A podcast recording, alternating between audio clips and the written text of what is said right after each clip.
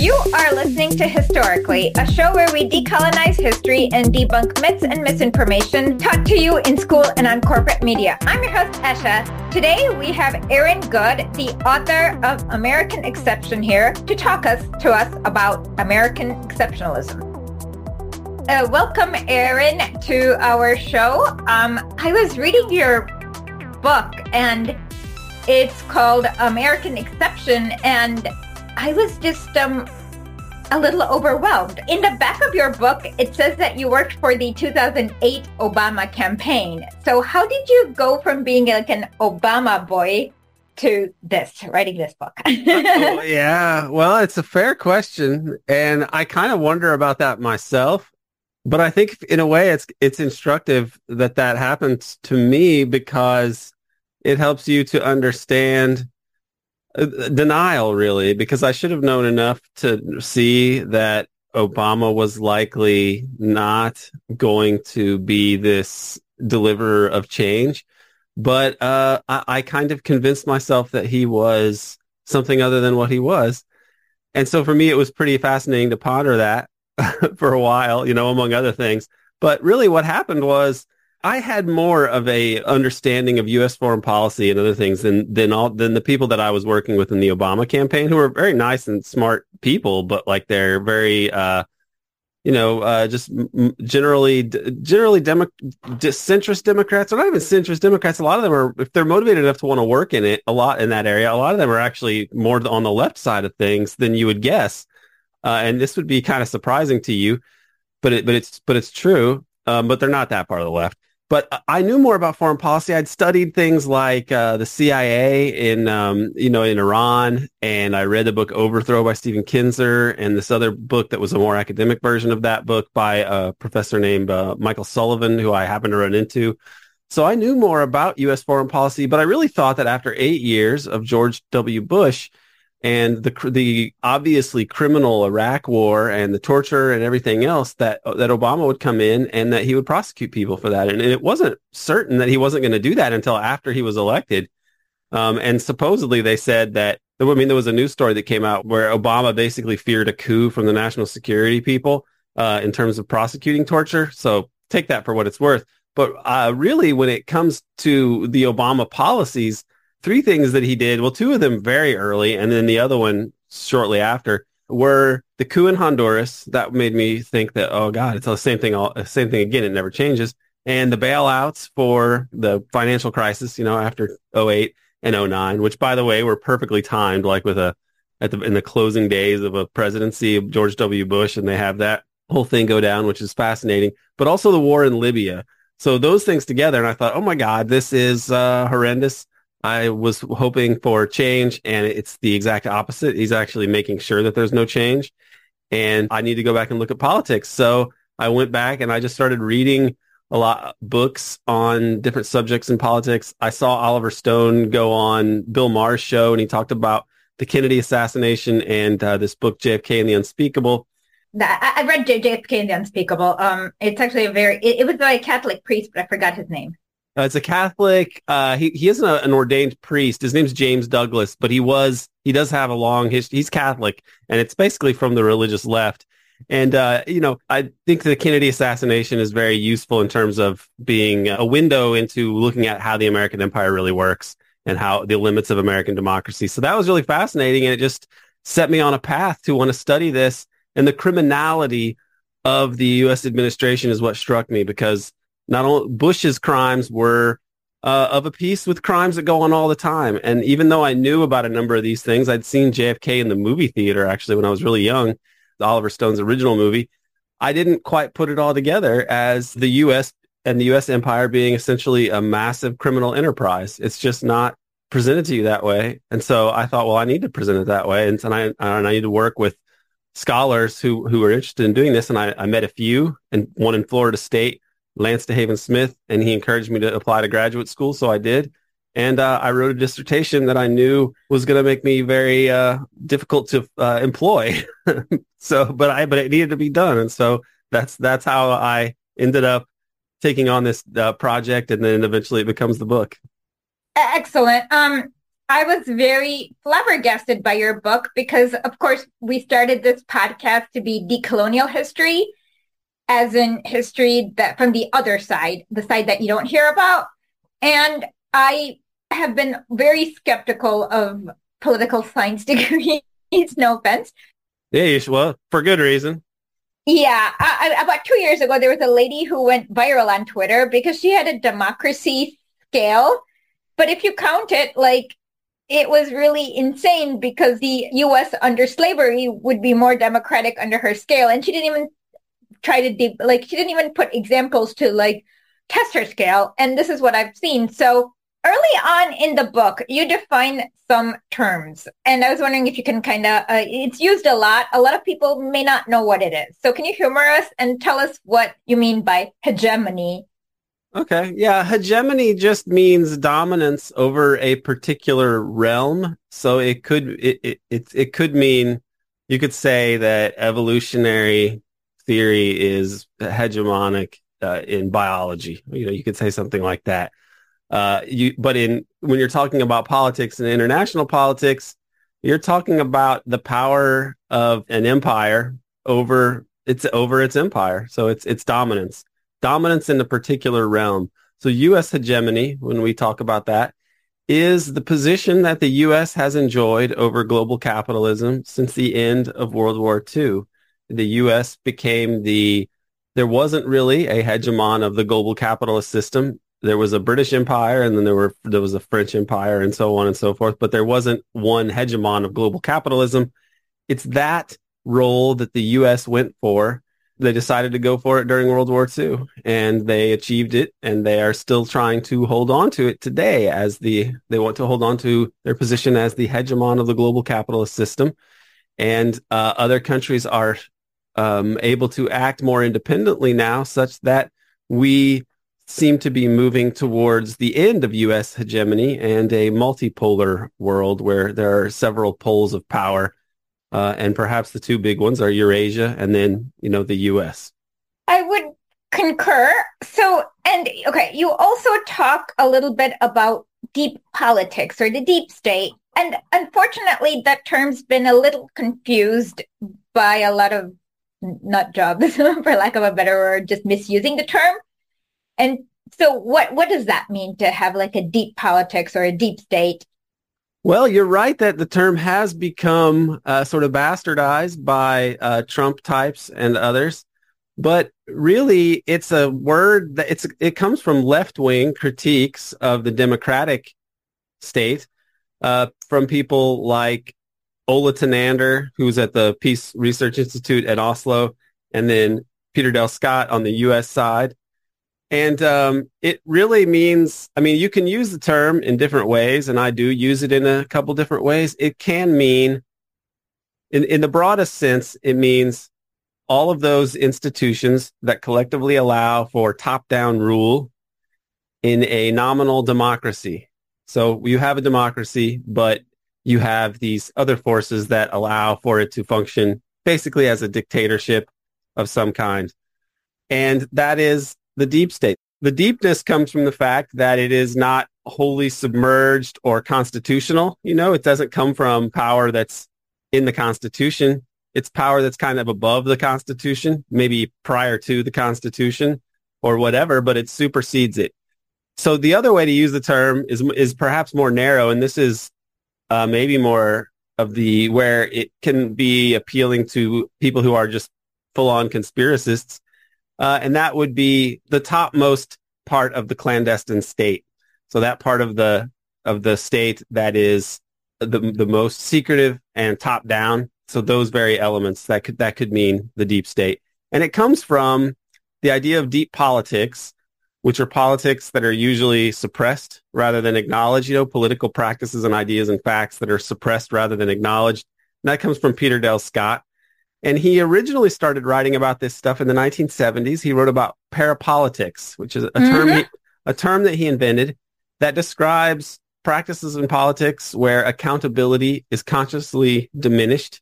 And that really referred to things like CIA covert operations that the U.S. after World War II creates these agencies with the ability, the supposed authority to execute to do illegal things and to construct cover stories so that they can lie about ever having done them in the first place.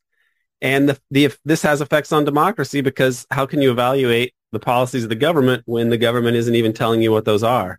And the government's going to the trouble to like actually make up fake stories so that you think the fake story is the truth. Then how are you supposed to vote in a democratic way, in an informed way? You can't. And this is, uh, this is a problem. It was done supposedly to protect us from the existential threat of communism. But as you look at it more, that's more of a cover story itself because if you say it's, oh, it's we're fighting communism, that's different than we are really uh, thrusting capitalism into every corner of the world, which is what the U.S. did after World War II. They took over management of colonialism. We had Max Blumenthal on, and he wrote Management of Savagery, which is ex- exactly that, management of colonialism. And often people don't understand by communism, we literally mean illiterate peasants who have nothing but their clothes, even sometimes they don't even have the clothes on their back. So I have two questions. I've wondered this. I've seen uh, Vladimir Putin wonder about this. Evo Morales has also wondered about this. But why, regardless of what the president says when he's prior to being elected, it seems that all presidents kind of do the Obama thing where they eventually kind of follow the deep state. And Putin's joke is that they end up showing him in a, a video of the JFK assassination from a new angle. But why is it that we don't see any change in foreign policy regardless of who's in office?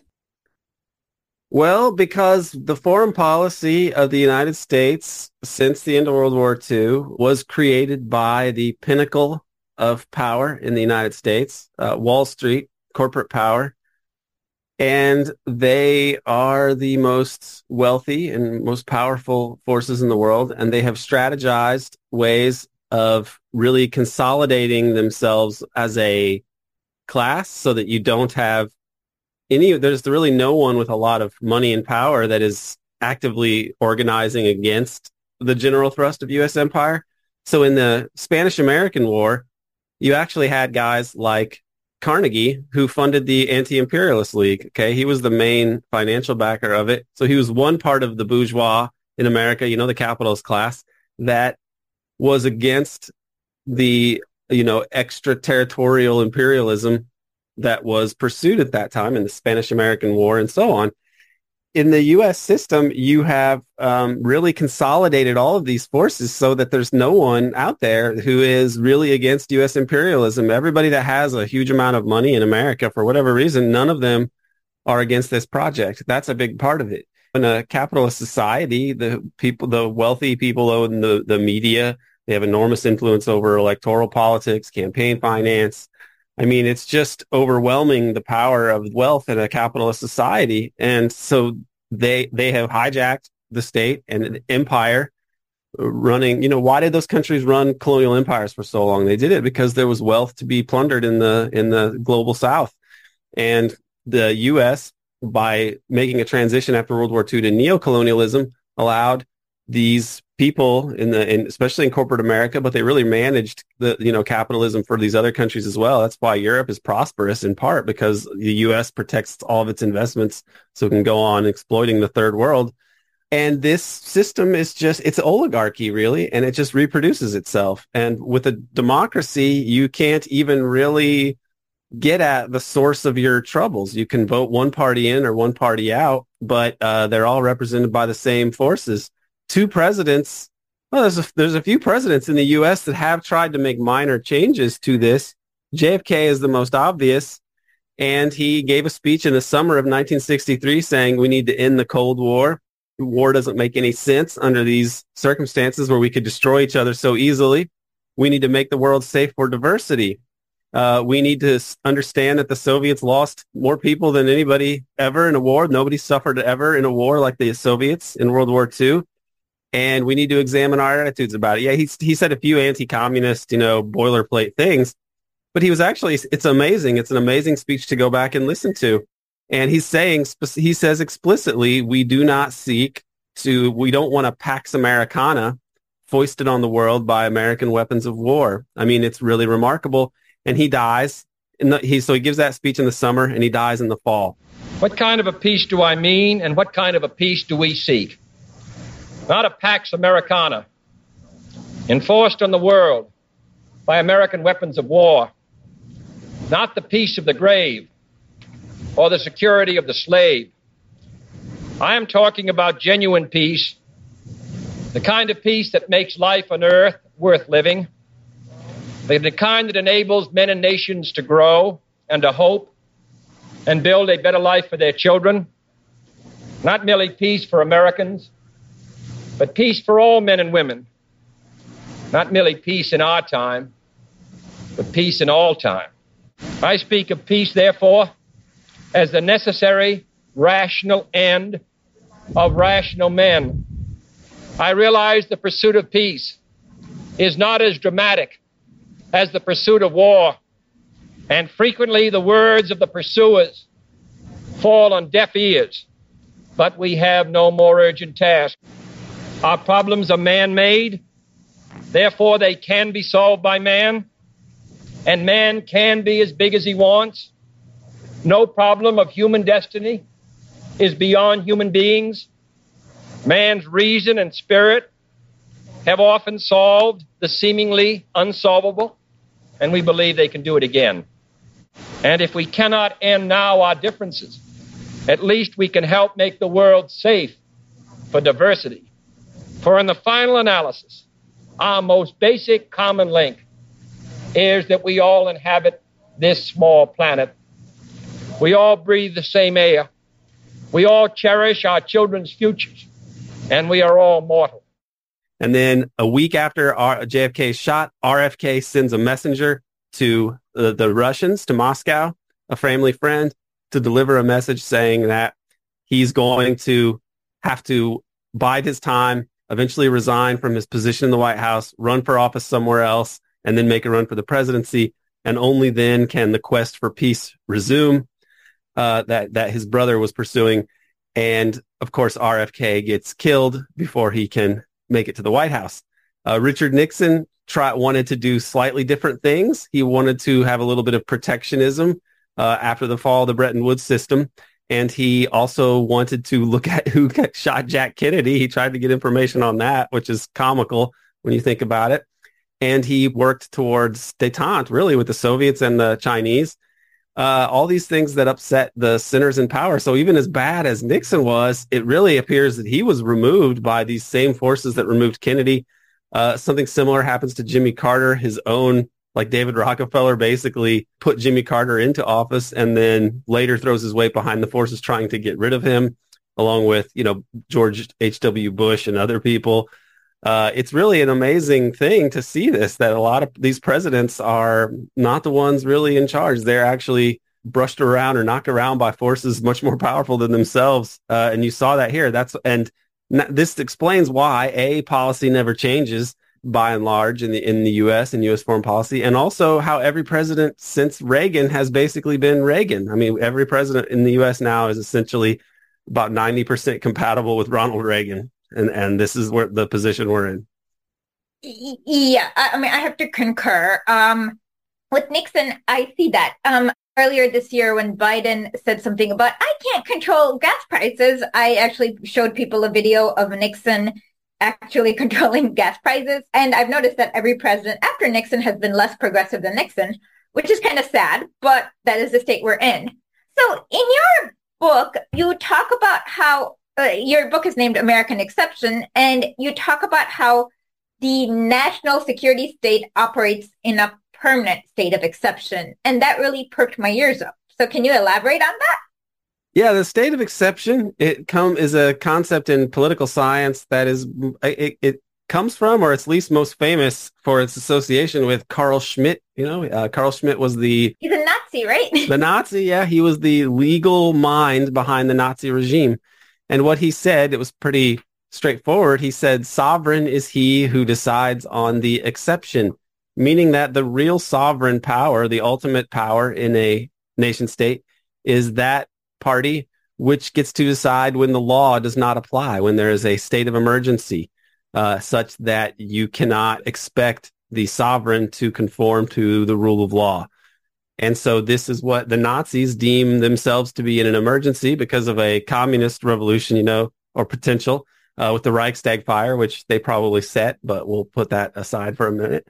Uh, and that this was how the Nazis um, legitimated or authorized the the regime that they had to go out and kill anyone that needed to be killed and to sort of suspend any sort of constitutional due process, yada yada.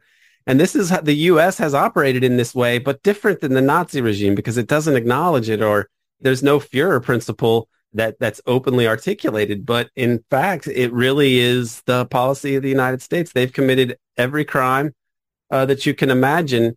You know, they, they, of course, torture is like famous, but really on the, the, the most r- routine thing is the violation of sovereignty of other countries. Every government that the U.S. overthrows or invades or bombs these are almost invariably violations of uh, the UN Charter, which the U.S. has ratified, and which the Constitution says is the supreme law of the land. Um, that's what the Supremacy Clause says, and the U.S. totally ignores that. They call this the rules-based international order, which is not the rule of law. It's uh, ba- what that really means is the U.S.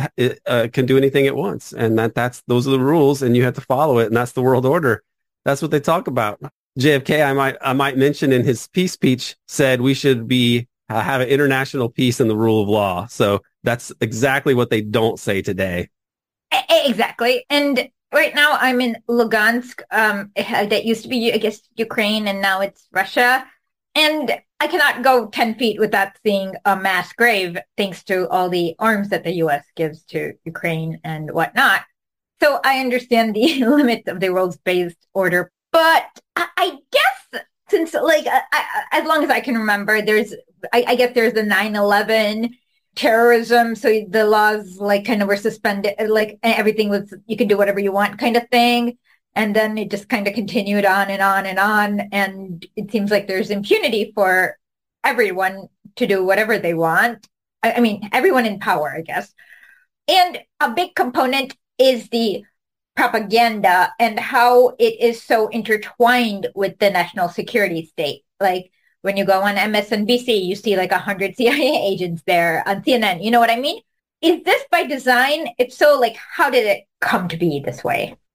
Well, it was, there was always a lot of propaganda in the United States. It was in its modern form, you know, it, was probably invented by the United States, people like Edward Bernays and so on.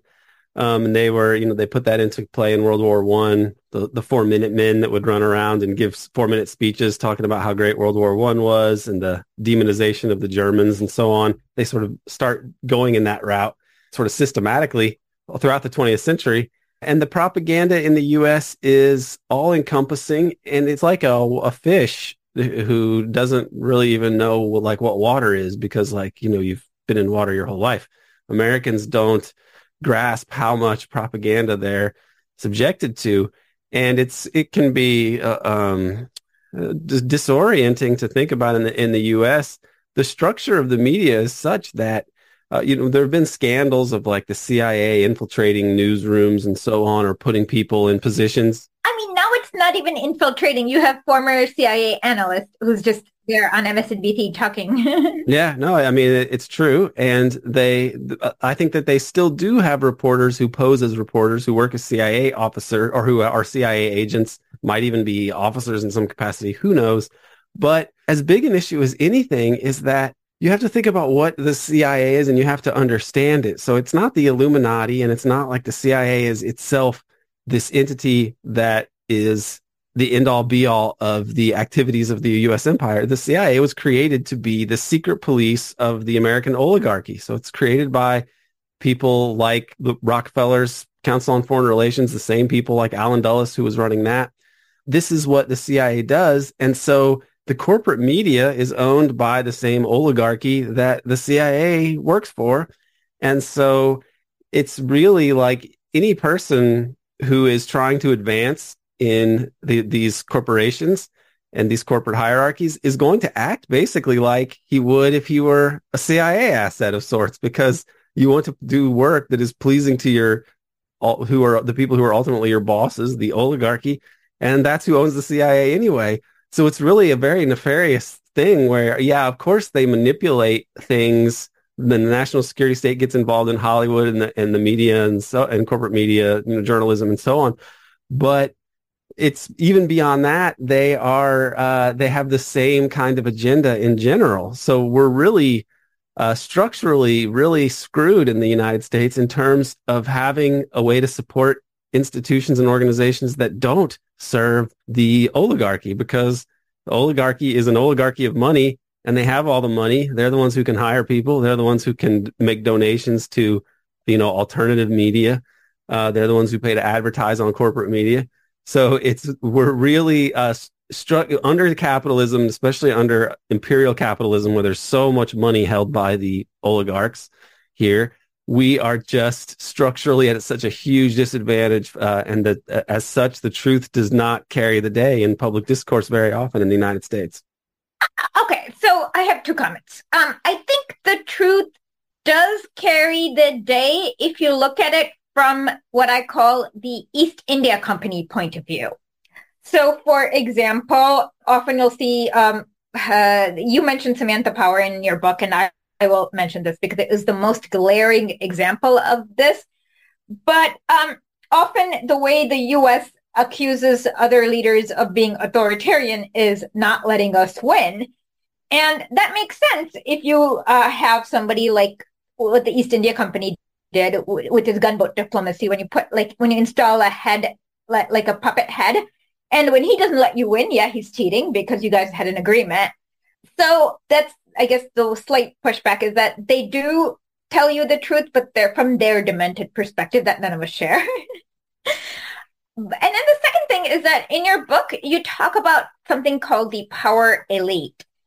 Can you expound on that? Because that sounds like a very profound concept to me. Um, there is a structure of power where just a few like get together to decide and your examples are very cogent. So after you define this we'll talk about some of the examples okay. Yeah that that the phrase comes from c. Wright mills and his famous 1956 book the power elite. Uh, he was a sociologist at columbia university and he wrote the book because after world war ii he read this book by franz neumann behemoth which explained the rise of the Nazi state. You know, how you have this Nazi regime come out of a very advanced country with high literacy and uh, high levels of you know education development, industrialization, and so on. How could you get this horribly reactionary regime?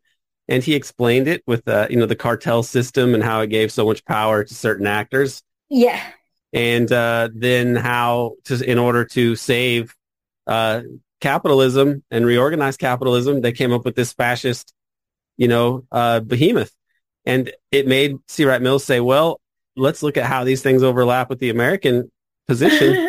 and he just he came to the conclusion that democracy in the United States was really a mirage and that power resided in organizations that were the top organizations in the government, in the military, and in corporate America.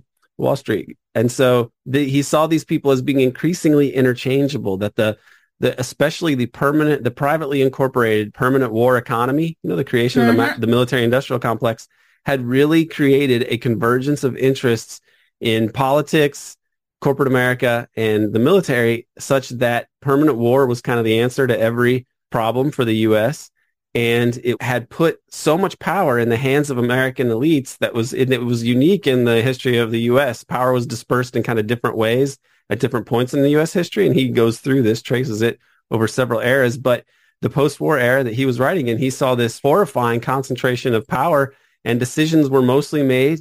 Uh, the most important decisions were often made in secret, and you don't really even know by who. And mm-hmm. that this was a was a huge problem, and it was a way to to argue about uh, or, or to put forth a vision of, of understanding historical processes and, and power structures where you don't have, it's not that everything is conspiracy and it's not that everything is just drift or the structure doing all the work and no human agency at all. It's that something in between. It's a, it's a place where you have to understand the power structure and how it gives agency to different parties, to certain parties. The structure is what determines the agency that people have. It's never just a matter of structure or agency if you want to understand history. And he really elaborated that really well. And see, as a C. Wright Mills is just brilliant, and the Power Elite holds up extremely well today. Uh, and it's a book that's about 80 years old or so. So it, that that says a lot. Okay, so then afterwards, he defines another concept called higher immorality. What is that?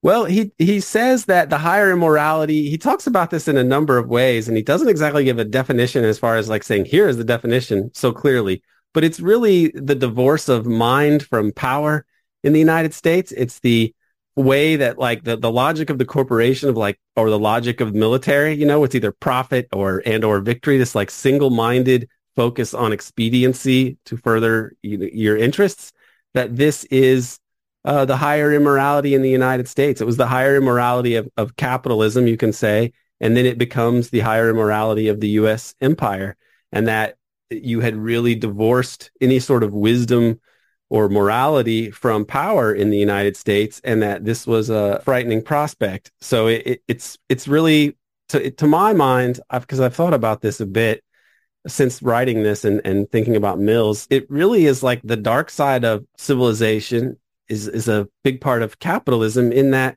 all of civilization, human civilization, is built on in part on exploitation. Okay, you don't really have unless you have a base to exploit. You can't of like agricultural workers in the early stages. You don't have the surplus to allow for specialization and a division of labor and those are all those are the things that give rise to the better parts of civilization you know art literature, everything, every, technology, uh, all these improvements are built upon exploitation. Okay, this is a, the conundrum or the main, a, a, central contradiction of human civilization. That everything that is great about human civilization that we think that we'd have a hard time living without is has come from exploitation and hierarchies that are not really fair. And this, but this higher immorality is enshrined really at the top of the uh, a U.S. political system and the U.S. political economy it, through by making capitalism the end all be all. Uh, you really allow the greediest, most power hungry people to uh, have sway in your and rule your society, uh, and you celebrate it. And this this is scary.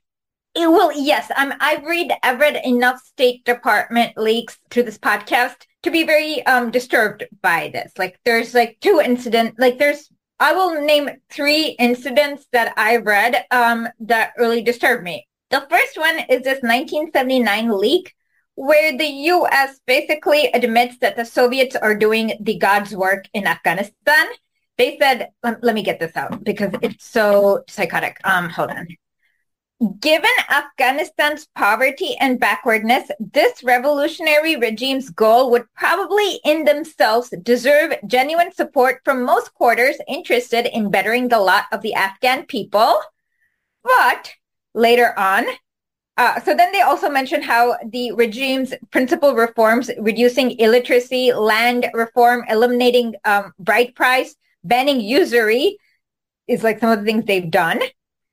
And then they say um, the fall of a radical leftist Soviet-backed regime would well serve U.S. interests by demonstrating primarily to the third world that the Marxist-Leninist views of the inevitable course of history is not the right one. Um, and then they also say, on balance, however, our larger interests, especially given the Democratic Republic of Afghanistan's extremely close ties to Moscow, would probably be best served by the demise of this regime. Despite whatever setbacks this might mean for the future social and economic reforms within Afghanistan. That was 1979. Yeah. I mean, that's, um, and that was 79. You had Carter in there and the U.S. diplomatic corps was more reasonable than uh, they had been for quite some time. Really, I mean, Carter had made little motions towards human rights and so on, but around that time period, he started to take a harder line.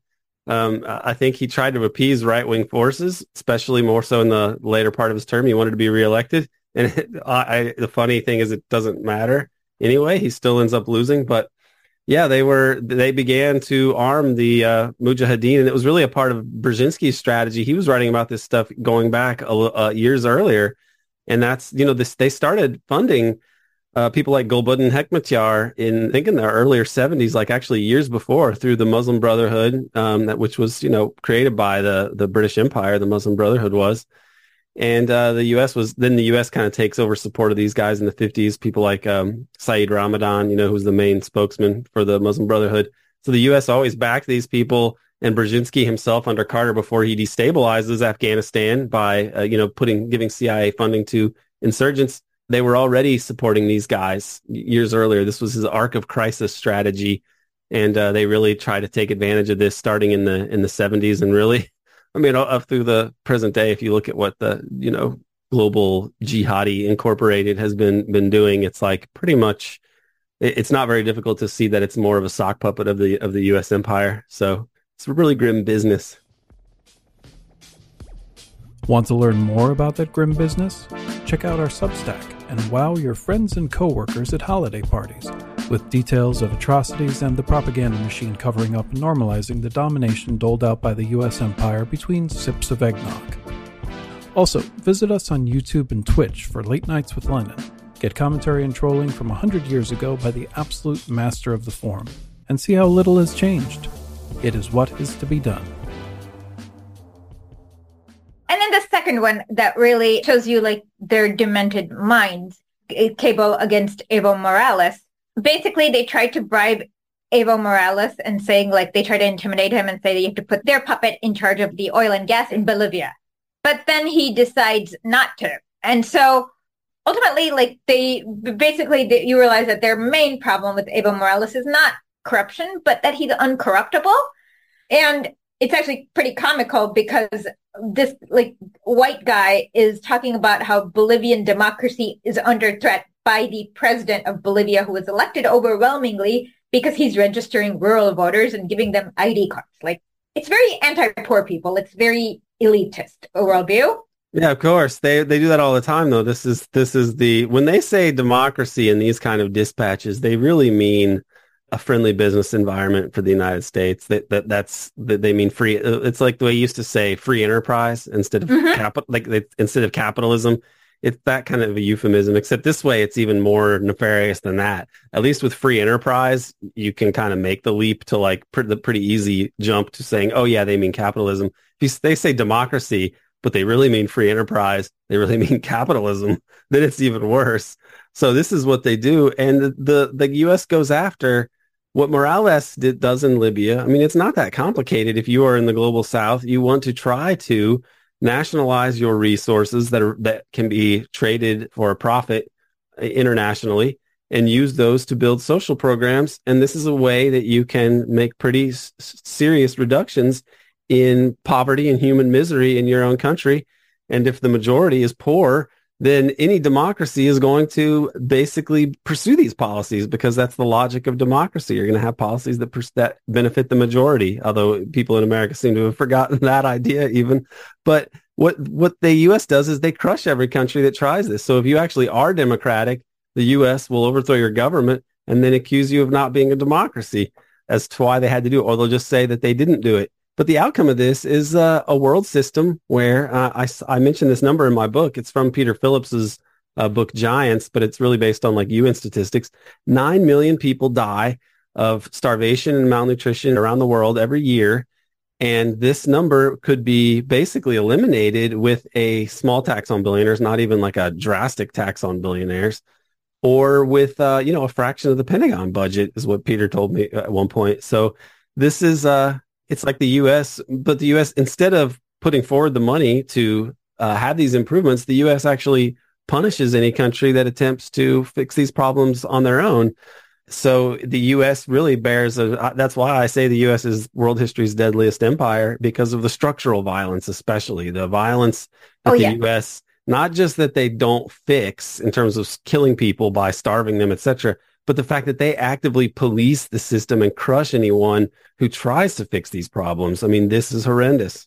Oh yeah. Like I said, here in LN- LNR, um, that's exactly what they did is basically they installed a coup government and then the coup government wanted to come in and practice this area and the people were like, no. And so they fought back and this has been an eight year long war here. Um, So we see a lot of people who are kind of have the same financial interests like popping up over and over. And is the concept of the permanent war a lot of times people think that it's like something that has happened by accident and not by design. And I think later on in your book, you kind of explain how it's a little bit more like by design. Can you kind of explain the the war economy? You mean? Yes. Okay. Yeah. After World War II, the economies of Europe, especially, were uh, a mess. Japan also was economically damaged. I've heard that some of their industrial capacity was left in better shape than is commonly understood. But either way, they weren't, uh, that they were going to need to be incorporated into this global empire that the U.S. wanted to establish. They argue in uh, policy papers, and especially in the War and Peace Studies Project, which was carried out by the State Department before the U.S. even enters the war, that it planned for U.S. entry into the war. And it said the U.S. would likely win the war and then that they would be in a great position of great power. You mean the Soviets? well, they they said that they would emerge on the winning side, and they you know they did, especially by letting the Soviets do most of the fighting for them. Yeah. Um, and this was carried out by the Council on Foreign Relations and the State Department, but really, you know, the Council on Foreign Relations was running it. It was funded by the Rockefeller Foundation. Ah. Okay, so the Council on Foreign Relations is just Wall Street's think tank. It was run by, um, it was established by uh, people who wanted to copy the British system of the roundtable groups. And it's funded by Standard Oil and so on. Really, David Rockefeller was the, the main guy controlling it for m- much of the 20th century. Allen Dulles was uh, one of the main people writing the War and Peace Studies Project. So he wrote two reports that are still secret on security and sovereignty. And this was the architecture for, you know, they, they plan out things like the IMF and the UN and the World Bank. And uh, they argue about how much space they're going to need and Henry Luce, uh, the guy that publishes Time, Life, and Fortune magazine, he pitches this to the public in the essay "The American Century," and uh, this is what they go for after World War II, and they replace the progressive Vice President Henry Wallace with a more pliable guy, Harry Truman, uh, who who nukes two Japanese cities and who creates the CIA and the National Security Act, which also creates the um, not just the CIA but the Joint Chiefs of Staff and the National Security Council, and that's the American national security state. Now, as the 1940s come to a close, the economies of Western Europe are not doing well, nor is the aerospace industry in the United States. And so the, the aerospace crisis happens first. What's the aerospace crisis?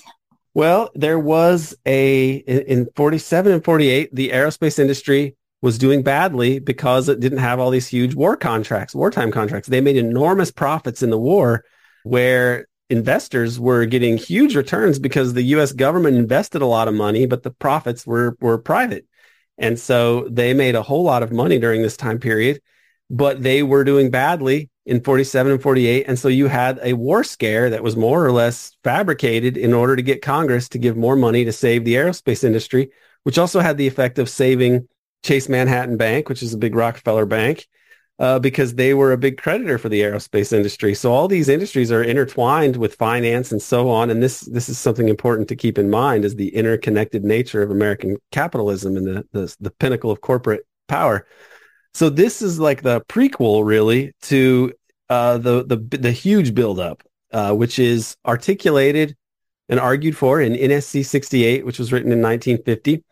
And if you read that document, the the authors uh, the author is Paul Nitze, but it, he's really writing this at the behest of Dean Acheson, who is like one of the main sort of establishment masterminds of the U.S. empire. And it talks a lot about the dollar gap as a real problem. It depicts the Soviets in really apocalyptic terms, and it, and it says, it, but it's weird because these guys at the time were acknowledging that, yeah, the Soviet Union is not really going to invade. And even if they get nukes, it's not really going to change the security situation because they're not going to want to invade Western Europe or take over the rest of Germany. But they realize that the danger for them is neutrality in, in Western Europe, that the Europeans might be like, well, we don't really, the U.S. has this productive industrialized economy and we are kind of poor because of the war and everything else and so we're gonna we're gonna be neutral in this Cold War, uh, the war between so the Soviet Union and the U.S. and we're going to trade with Russia and we'll we'll trade with the Soviets and we'll trade with uh, the U.S. But this wasn't what the U.S. wanted. The U.S. wanted them really tied into this dollarized economy. But the Bretton Woods system established the dollar as the world reserve currency, uh, where extra dollars could be redeemed for gold, thirty-five dollars an ounce of gold. That was the system. But the problem was the Europeans couldn't generate enough dollars because they just didn't have the economy to produce what Americans would buy. And so there was this dollar gap. And the way that they decided they needed to stop this was a massive rearmament program. Gonna, you're going to build this huge war machine and you're going to really hype up the Soviet threat.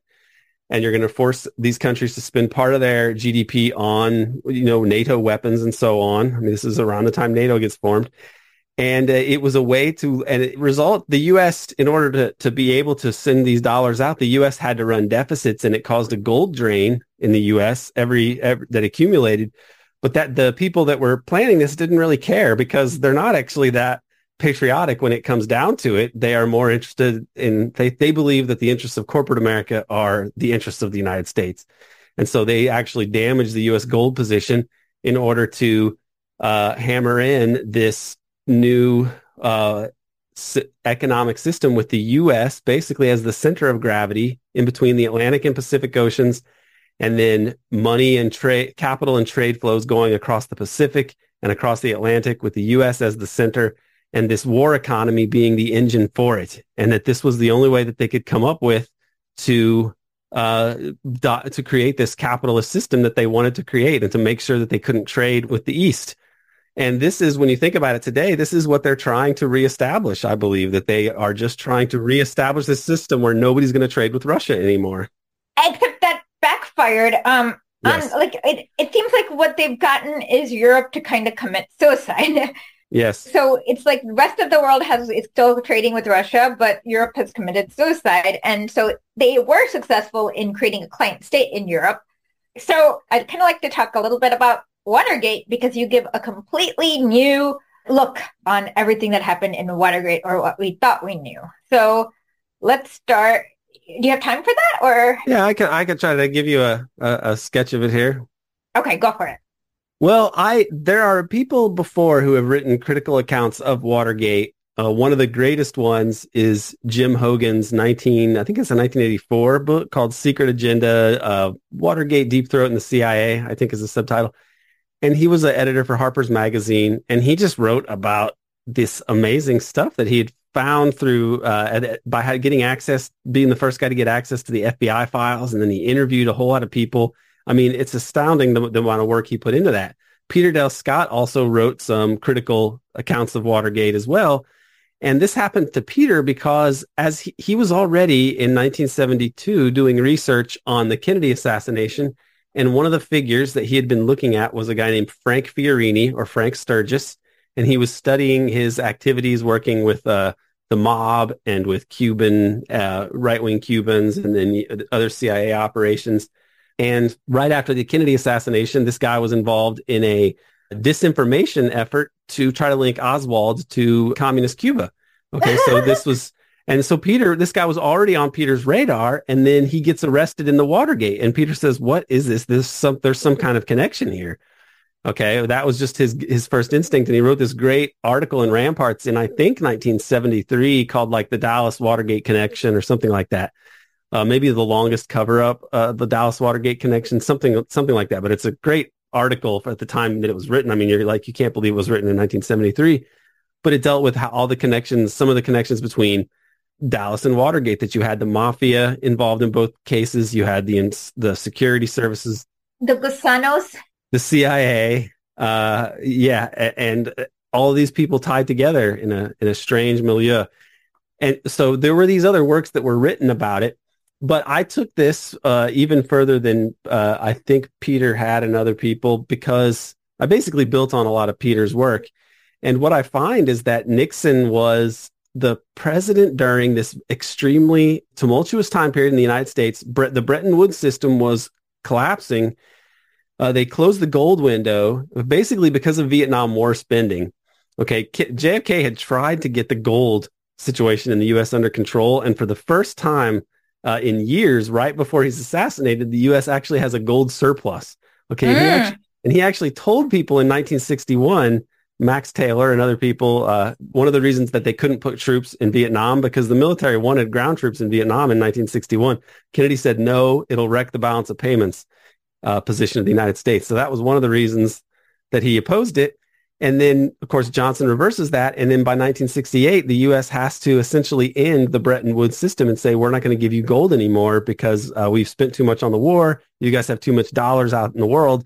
And if we keep giving you gold for them like we promised, it'll bankrupt us. So we're not going to do that anymore. And they needed to reorganize how this was going to be set up in the United States, the new sort of system. And they had these negotiations, you know, where they pretended, this is what I think happened. I mean, it seems pretty clear now. The U.S. was pretending to go forward with these negotiations about a new system that would involve the special drawing rights uh, of the IMF as a form of international currency and what, what happens though is the oil crisis before they can get this worked out. And it later emerges that the oil crisis was orchestrated by the U.S. I mean, I think that I, I lay it out here pretty in a straightforward way. I write even more about it in this article for uh, that was a review of Adam Curtis's films. But basically, the U.S. uses the the war and these other countries and uh, to affect a huge price increase. The Saudi uh, oil minister at the time said that he talked to the Shah of Iran around the same time period. And the Shah says, why are you guys even worried about this price increase? Henry Kissinger wants it. He, he told us he wants the price increase. And the reason that you get this oil shock in the 70s was to create a need for dollars because people would have to buy, have dollars to buy oil. And so there were all these dollars piling up in other countries central banks and they were unhappy about this because the US was essentially getting to like, you know, print money and spend it for free. And uh, they wanted gold for it.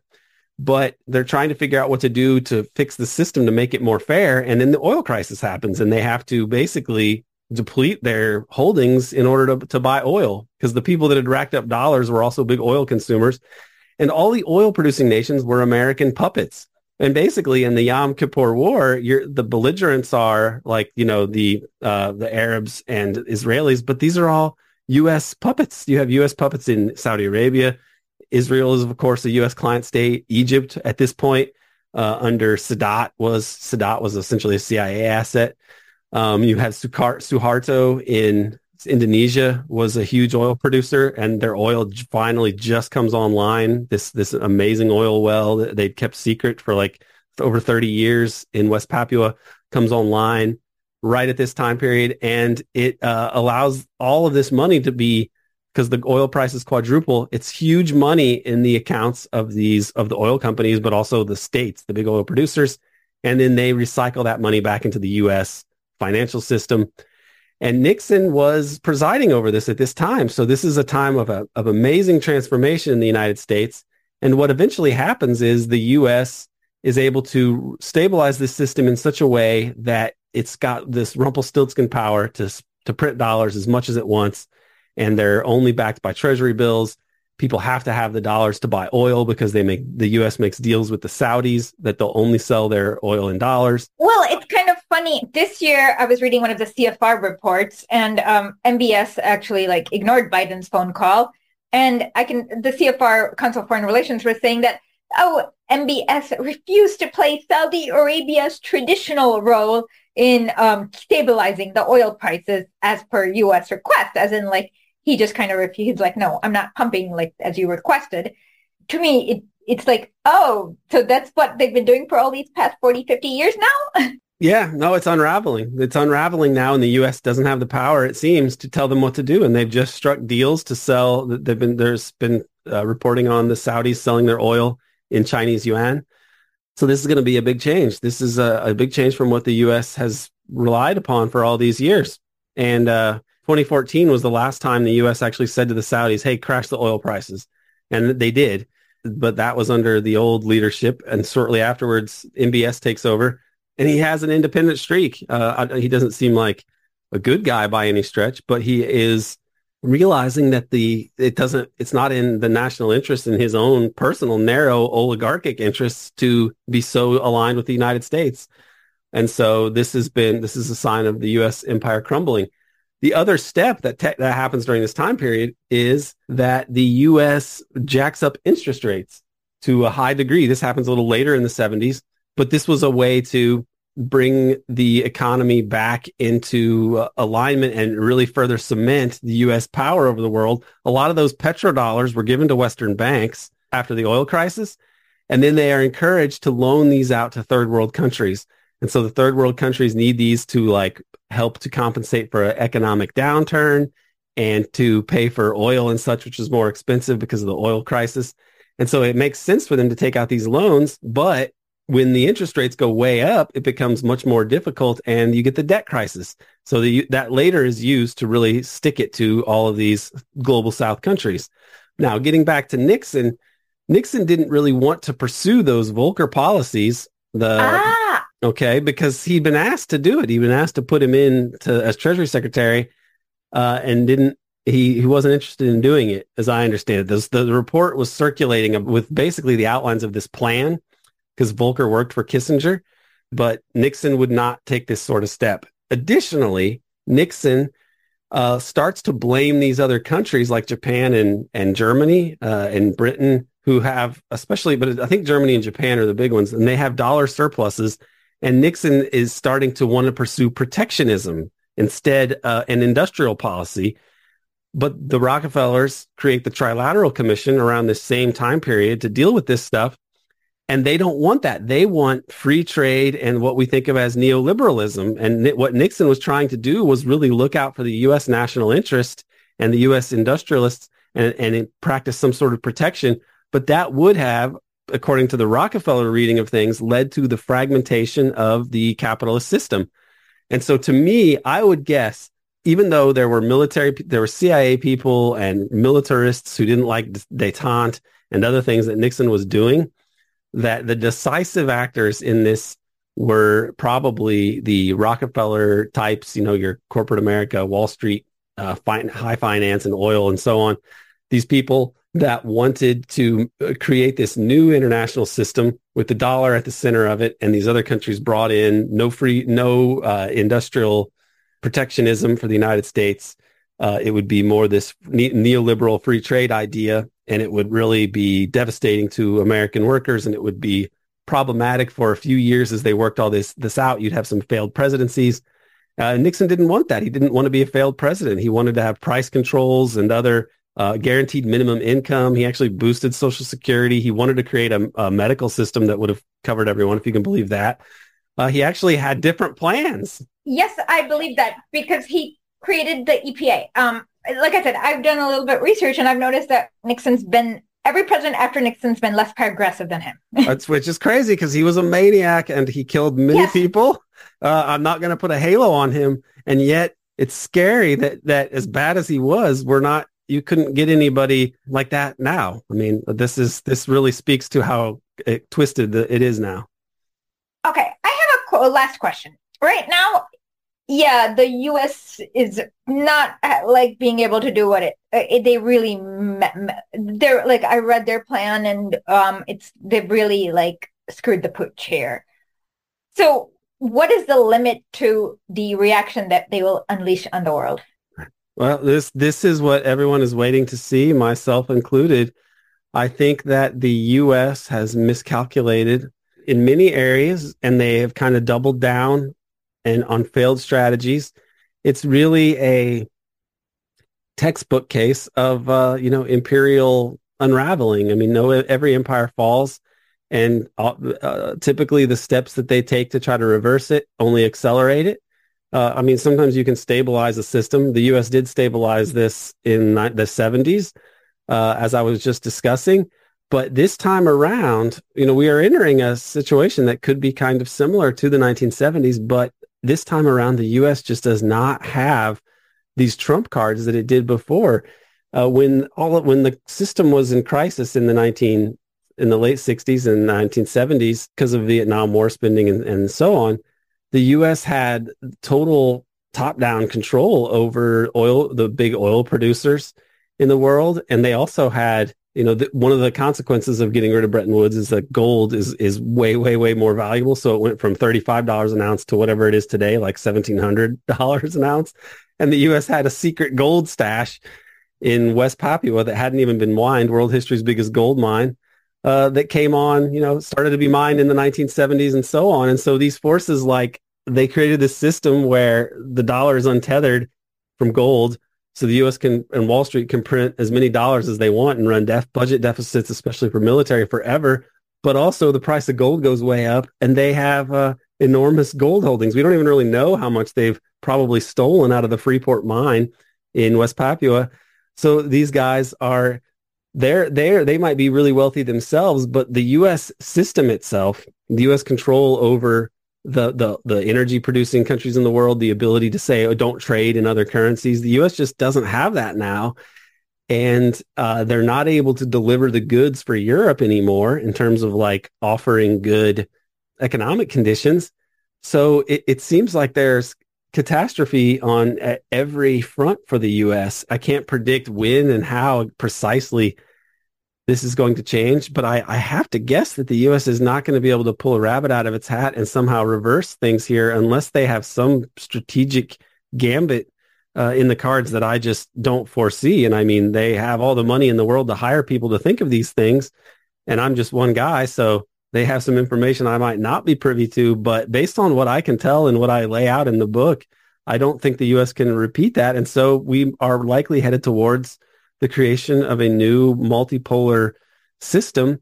And at that point, perhaps there will be a need to work things out more according to international law, if only because that's something that you could uh, get the big powers to agree on by and large. And so th- this hopefully be a good change if they don't blow up the world first. That's what I'm afraid of, actually. yeah and it's there's it's a risk. It's a risk because they have a lot to. The people don't realize how much the U.S. has to lose. The U.S. oligarchy because they at this point in time they are the richest, most powerful people in the world. They rule the world, and that could be slipping away from them. And so they might take risks. They might feel that these risks are worth taking. I do not, I'm outraged by it, by the fact that we are in this position at all, because we're being all of our lives are placed at risk uh, in order to allow this avaricious, murderous oligarchy to attempt to hold on to its uh, hegemony over over mankind, and uh, and it sucks. Yeah, I, I mean, I'm really worried about that part where they're just yeah, because right at the end of every empire is when they get the most reactionary, the most impulsive, like the most likely to like nuke everyone kind of stage. So that's what I'm really worried about, actually. Yeah, I know. And there's never been a situation there. This is an unprecedented situation in human history. There's never been, there have been empires, but no empire ever had the option of blowing up the world uh, to try to hold on to its power. So what is going to happen here? Uh, and it's, uh, we're all waiting to see, but uh, I hope that this things can calm down and that we can, uh, as long as you don't blow up the world, then you have a chance to fix problems. That's the way I see it. And so, this is what we got to keep in mind. That's a very optimistic way of seeing the world. Well, thank you so much. And um, where can people find you? Uh, the uh, the main way that I'm putting out content now is uh, through the American Exception podcast on Patreon. We have a large, long series going on about my book. At present, we're already up to like we've recorded 19 episodes, and it sort of also brings in a whole lot of history. Uh, we're doing that with Ben Norton, and uh, the book is American Exception Empire in the Deep State. The podcast is also American Exception, and that's on Patreon. The book you can get wherever you buy books. Uh, you can write a review at Amazon. Uh, I don't. I think people probably want to buy it somewhere else because you don't really want to support Bezos, etc. But th- if you write a review on Amazon, that that is helpful for me. And uh, there's also AmericanException.com, the website where we have a few articles posted. and We're going to try to do more there. Uh, and uh, so people can follow my work that way. I'm also on Twitter. Uh, American Exception is my uh, handle, and then uh, it's like underscore Aaron underscore Good, something like that. You just Google Aaron Good Twitter. You should probably find it. Well, thank you so much, and hope to have you back on the podcast not too far in the future. Hey, thank you, and I hope you stay safe out there, and uh, that you that, that everything goes well for you. So, thanks for having me on. Thank you so much and have a rest of the great rest of the day. Yeah, you too. You too. Bye bye. Good night. Music for this show is done by Wrecktech. You can find him on SoundCloud and on Spotify. W R E C K T E C H. And thank you for listening to our show.